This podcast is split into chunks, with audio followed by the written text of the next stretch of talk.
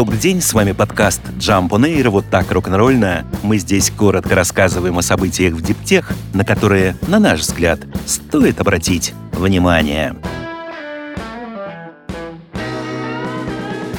Подводную оптоволоконную линию, которая соединит Азию, Ближний Восток и Европу, намерен проложить Китай. Оценочная стоимость проекта 500 миллионов долларов, говорят источники Reuters. Агентство отмечает, что китайский план конкурирует с аналогичным, но поддерживаемым Соединенными Штатами, и что усиливающаяся технологическая война между Пекином и Вашингтоном рискует разрушить саму ткань интернета. Более 95% всего международного интернет-трафика проходит именно по подводным кабелям, но сейчас стало понятно, Понятно, что эти линии, уязвимые для шпионажа и саботажа, стали оружием влияния в обостряющейся конкуренции между Соединенными Штатами и Китаем. Разработкой плана под названием EMA, аббревиатура от Европа, Ближний Восток, Азия, согласно данным источников Reuters, заняты совместно три основных оператора связи Китая – China Telecom, China Mobile и China Unicom. Сеть обещает стать одной из самых передовых. Ее маршрут начнется в Гонконге, продолжится в китайской островной провинции Хайнань, а далее пойдет в Сингапур, Пакистан, Саудовскую Аравию, Египет и Францию. Собственно, кабель будет изготовлен и проложен китайской компанией HMN Technologies. Это быстро растущая компания, ранее связанная с Huawei. Сейчас ее контрольный пакет акций принадлежит шанхайской Hentong Optic Electric. Ориентировочное время завершения всех работ – 2025 год. Прямым конкурентом EMA является проект, который сейчас строит американская компания Subcom. Называется он CMEV-6 от английского сокращения значение Юго-Восточная Азия, Ближний Восток, Западная Европа 6. И соединит он Сингапур с Францией через Пакистан, Саудовскую Аравию, Египет и полдюжины других стран. Изначально в консорциум входили среди прочих все вышеперечисленные китайские компании, но в декабре 2021 года власти Соединенных Штатов ввели против HMN санкции, как утверждалось, за помощь в модернизации китайской армии и выдавили эту фирму из проекта. После этого ушли и китайские телеком-гиганты. Теперь стало понятно, куда именно. Интересны комментарии экспертов, которые приводит Reuters. Они называют строительство параллельных кабелей беспрецедентным. Это ранний признак того, что глобальная интернет-инфраструктура, включая кабели, центры обработки данных и сети мобильной связи, может разделиться в течение следующего десятилетия, сказали агентству сразу два аналитика. Еще один продолжил мысль и не исключил, что в будущем каждой стране придется выбирать, по чьим кабелям пускать трафик. Это разделение усилит разногласия по всему миру и негативно скажется на скорости и надежности множества важнейших инструментов от онлайн-банкинга до систем спутниковой навигации.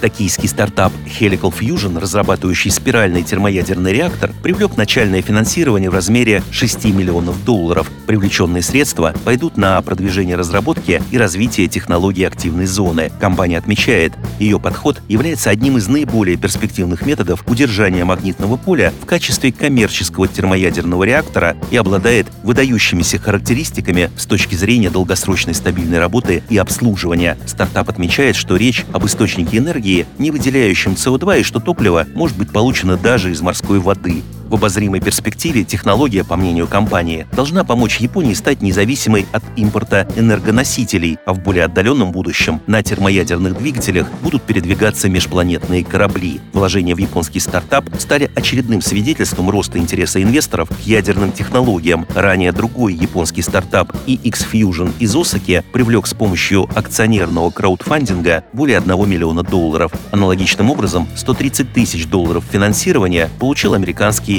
Neostar Fusion. Компактный городской электромобиль BYD Seagull замечен у одного из автодилеров в Китае. Это означает скорое начало продаж машины. Новинка примечательна тем, что одна из ее версий оснащена натрий-ионной батареей на 30 киловатт-часов. Особенность таких батарей в том, что они обычно не содержат лития, кобальта, меди и других дефицитных или подверженных ценовым колебаниям элементов. CATL, крупнейший в мире производитель аккумуляторов, ранее заявлял, что его натрий-ионные аккумуляторные элементы первого поколения обеспечивают гарантирует высокую плотность энергии, малое время быстрой зарядки 80% за 15 минут и хорошее сохранение энергии более 90% в холодную погоду при минус 20 по Цельсию. Американская компания FreeWire Technologies, развивающая собственную уникальную сеть быстрых зарядных устройств для электромобилей, расширяет географию бизнеса и открывает штаб-квартиру в Старом Свете, а именно в британском городе Банбери. Офис будет совмещен с шоурумом и центром продаж. Вначале он будет обслуживать Великобританию, Ирландию и страны Бенилюкса, а до конца года также Италию и Испанию с перспективой выхода на другие европейские рынки. FreeWire Technologies использует нестандартный подход к зарядкам. Если другие игроки отрасли мучительно преодолевают бюрократические препоны и технологические ограничения, чтобы подключить свои устройства к высоковольтным линиям, то FreeWire использует для своих устройств бус-чарджер сети низкого напряжения и малой мощности. Энергию аккумулируют батареи, встроенные в фирменную зарядку. Такая технология обеспечивает дешевое и быстрое до нескольких часов развертывание зарядного устройства практически в любом месте. При необходимости бус-чарджер можно легко и быстро переместить в новую локацию. Ford представил крайне полезную технологию, основанную на искусственном интеллекте. Она призвана помочь водителям при соединении к машине прицепа. Кто сталкивался, знает, какой это хлопотный процесс. Теперь все решается одним нажатием кнопки. Новая функция на данный момент доступна для электрических пикапов F-150 и F-150 Lightning, а также для пикапа с двигателем внутреннего сгорания Super Duty. В работе задействованы камера заднего вида и угловые радары. Система, основанная на машинном обучении и компьютерном зрении, сама контролирует выравнивание машины и прицепа, скорость движения, рулевое управление и торможение, а водитель может наблюдать за процессом через бортовой дисплей.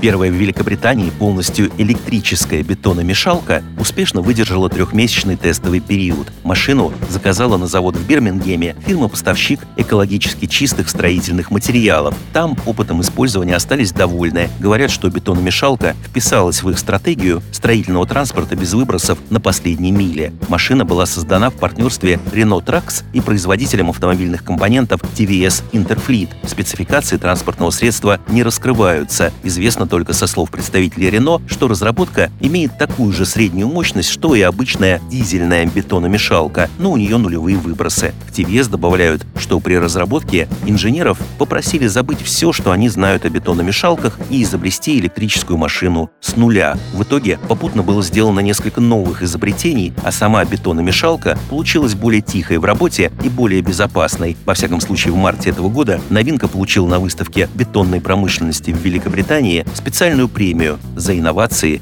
и безопасность. С вами был подкаст Jump on Air, коротко и рок-н-ролльно о событиях в диптех, на которые, на наш взгляд, стоит обратить внимание. Подробнее эти и другие новости диптех читайте ежедневно в нашем телеграм-канале Jump Daily. До встречи!